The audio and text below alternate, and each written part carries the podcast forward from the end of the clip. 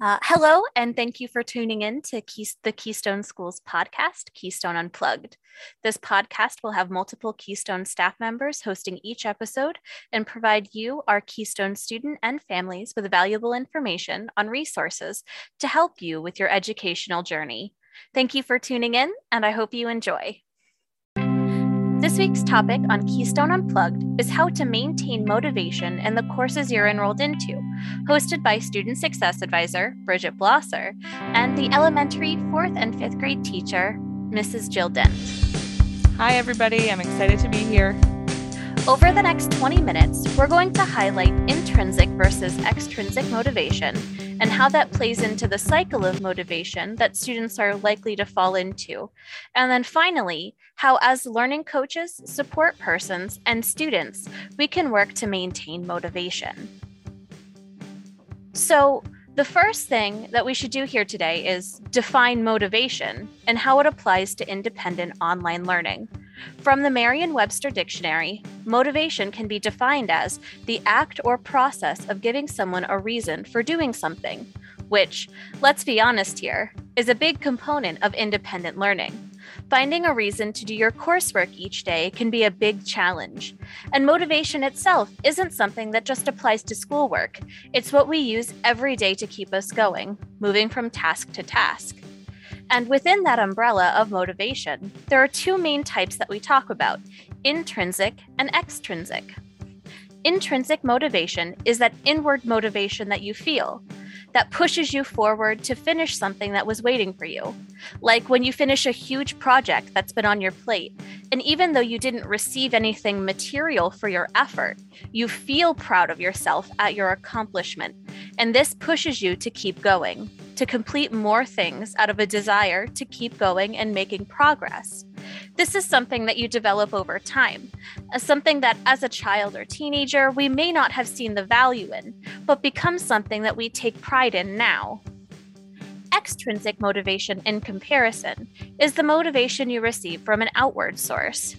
These tend to be tangible rewards that are provided for meeting goals, the best example that I can think of is I remember as a kid, there were families who would do like chore bucks, uh, where if you sleep, sweep the floor, you get a dollar, which might get you 30 minutes of video game time.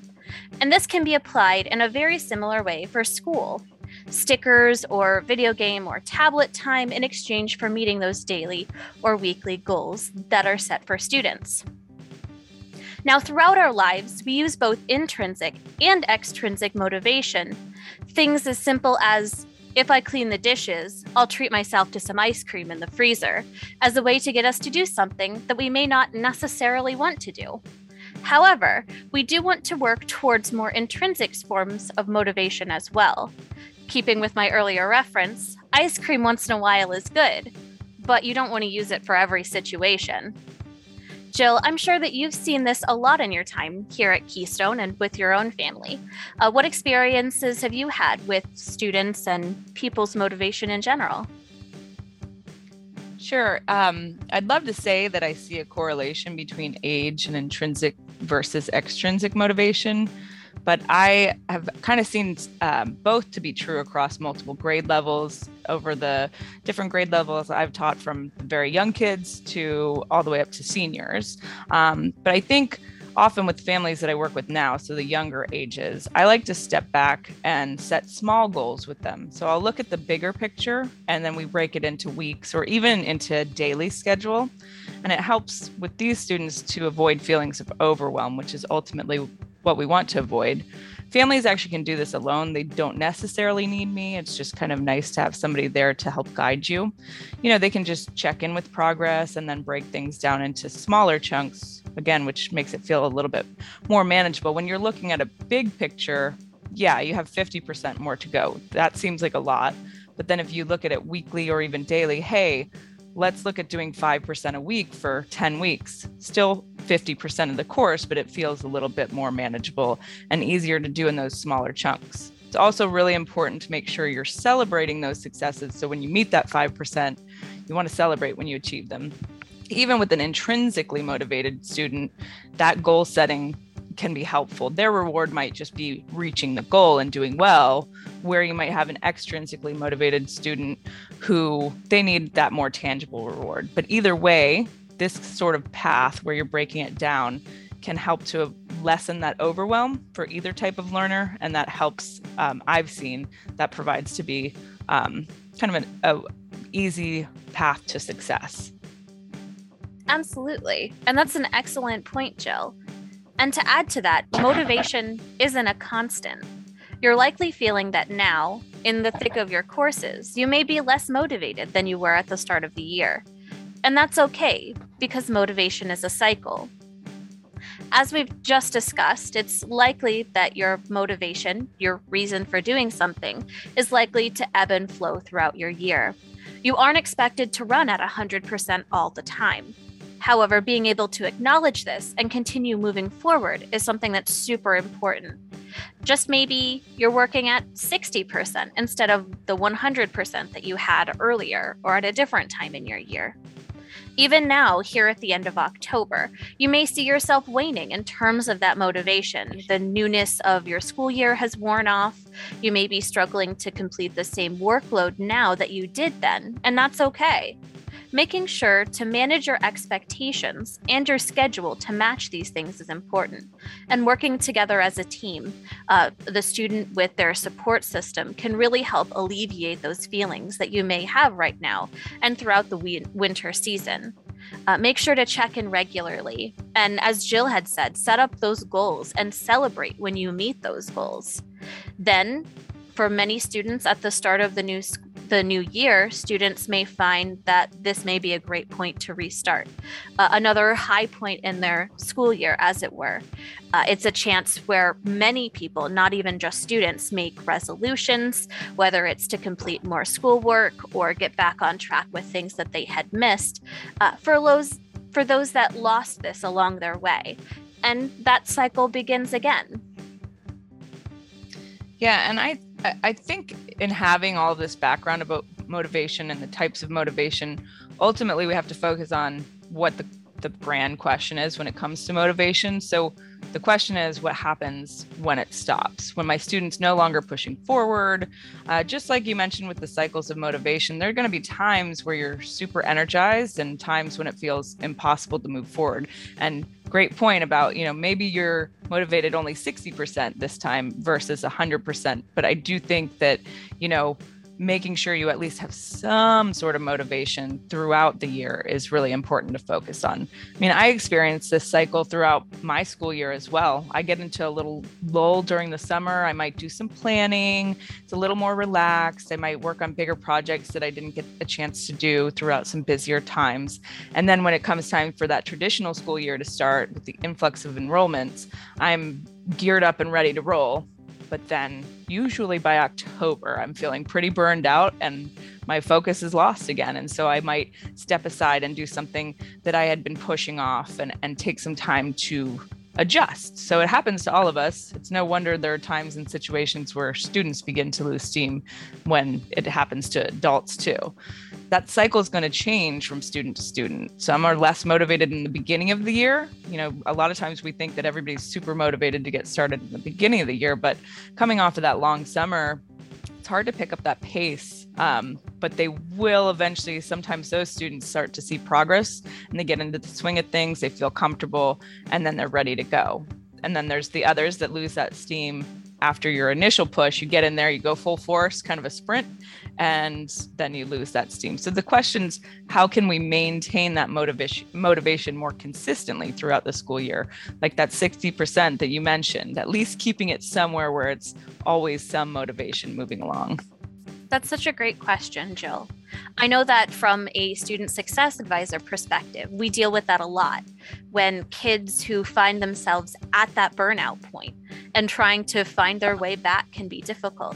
I know that when I talk to families, especially at the beginning of the year, I really try to stress the importance of setting realistic and healthy goals for themselves so many families log in to their courses and see a full year's worth of material in front of them and feel overwhelmed or that this is impossible to do, especially when you're looking at that many assignments and all of that information maintaining a regular schedule and knowing when you want to take breaks and building them into your schedule and then checking in regularly, not just to hold everyone accountable for their part, whether it's the student or the learning coach or the support person, but again, as we've said so many times today, to celebrate meeting those goals.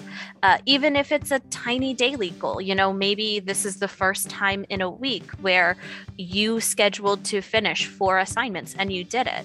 Making sure to celebrate that uh, can go a long way to making sure that students stay up on their work and motivate them again to move forward. Yeah, absolutely. I mean, celebration and excitement, I got to emphasize it's definitely important at any grade level. You know, I think we forget, but our kids are always watching us. They model their behavior and their attitudes after our own. So, as a support person for your student at home, focusing on staying positive is really important. It's hard sometimes, but it's important. I mean, we all have our days where it's hard to maintain that positive attitude. I know that as a parent. Um, but when you see things moving or when your student sees things moving in a positive direction and you have a positive attitude attitude towards the day um, it's more likely they're going to maybe follow suit. Maybe not always but it's more likely than if you were to go into it with a negative attitude. So using that positive energy you can also let that trickle into your daily lives. And what i mean by that is you know with the whole point of learning being applying to our daily lives. Um, get excited and involve your kids when you see real life learning. If you're, for example, you see a sale going on and you're shopping at the store and your students learning about percentages or decimals or something along those lines, get excited and apply it to what they are doing so that they can see that relevance. And that's going to kind of gear them towards a more positive attitude towards learning instead of going, I don't understand why I don't have to learn that or why I have to learn this. You know, there it is. There's an example. If you happen to live in a place where something historical has happened, go there, discuss it with your student, and let them see how it works into what they're learning. Guaranteed that if they are able to make those real life positive connections, the next history lesson is going to feel a little more exciting.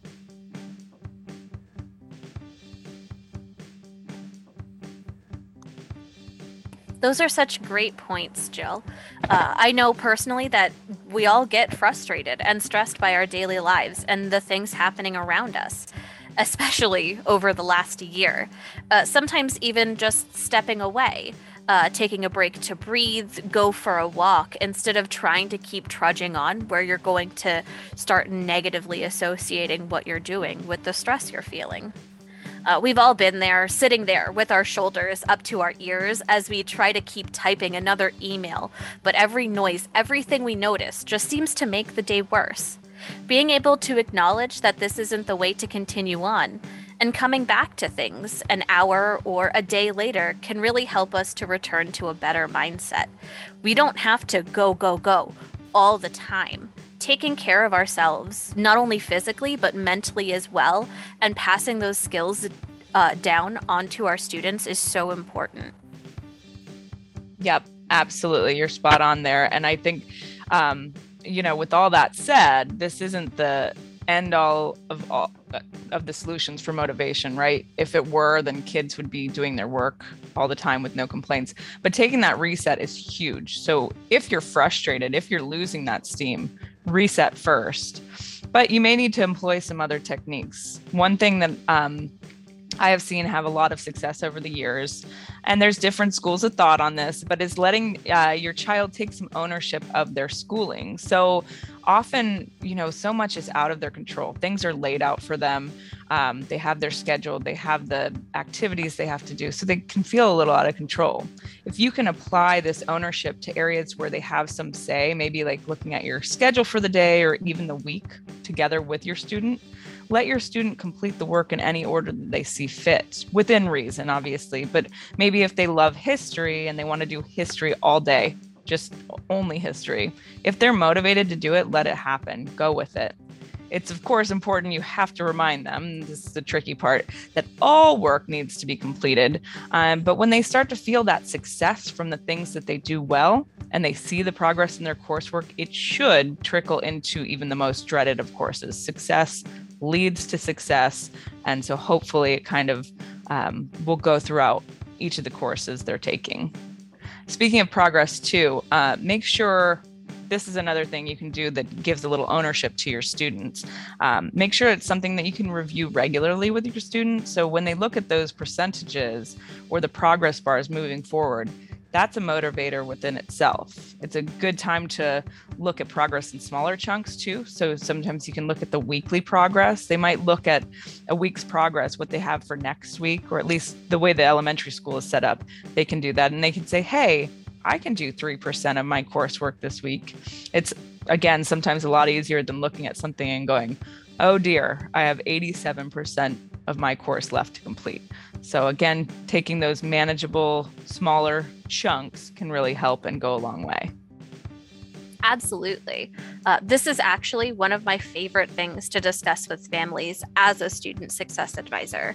Uh, we make schedules for students in any grade, uh, kindergarten through 12th grade. But I know personally, I would rather make a weekly schedule for a student than a daily one. Uh, giving this gives students the agency to say, I don't want to do math on Mondays. It's hard. We're just coming back from the weekend, and it's too difficult to focus on that then. Uh, but they know that you have goals set that say, okay, you don't have to do math on Monday, but you need to submit three math assignments this week so you can split them up from Tuesday through Friday instead. And as Jill said, that sense of ownership and agency can be something that students are looking for. Kids who are frustrated by trying to do everything every day may flourish if they're allowed to organize their day based on what works for them at the current time, while still keeping both those short term and long term goals in mind. Yep, e- exactly. And admittedly, again, sometimes this isn't enough. You know, there are lots of things that motivate students. All students are motivated differently.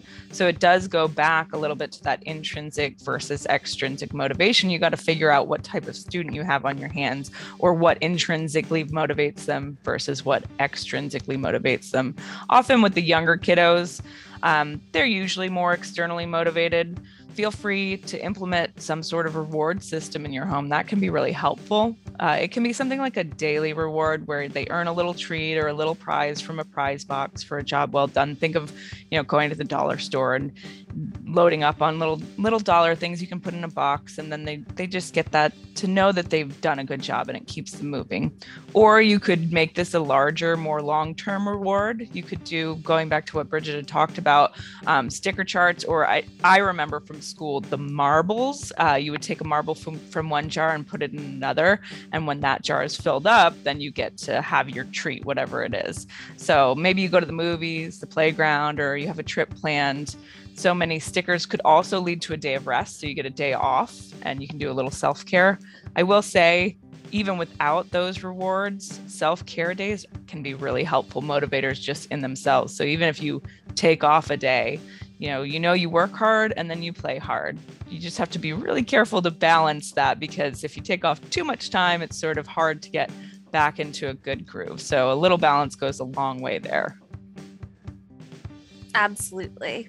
And then to close things up for today, I'd like to end with a quote from Buddha, who said, Endurance is one of the most difficult disciplines, but it is to him who endures that the final victory comes. We're all running our own races over the course of our lifetimes. Making sure to take care of ourselves along the way is important. You may be at a jog right now, but it's about the progress over time and taking that time when you need it. Yep. And make sure too that you celebrate those victories. Don't forget, celebrate your victories with your child because you're both enduring. Even when you feel like you're standing still, you are making that progress. So keep going. And I do want to thank you so much again, Mrs. Jill Dent, for joining us this week on Keystone Unplugged, the Keystone Schools podcast series. Thank you so much. It was a pleasure. Uh, and we want to thank you all so much for joining us this week. And make sure to like, rate, subscribe, and review this podcast from wherever you've decided to join us from today. And tune in next time to continue your live while learning journey with us, the Keystone School.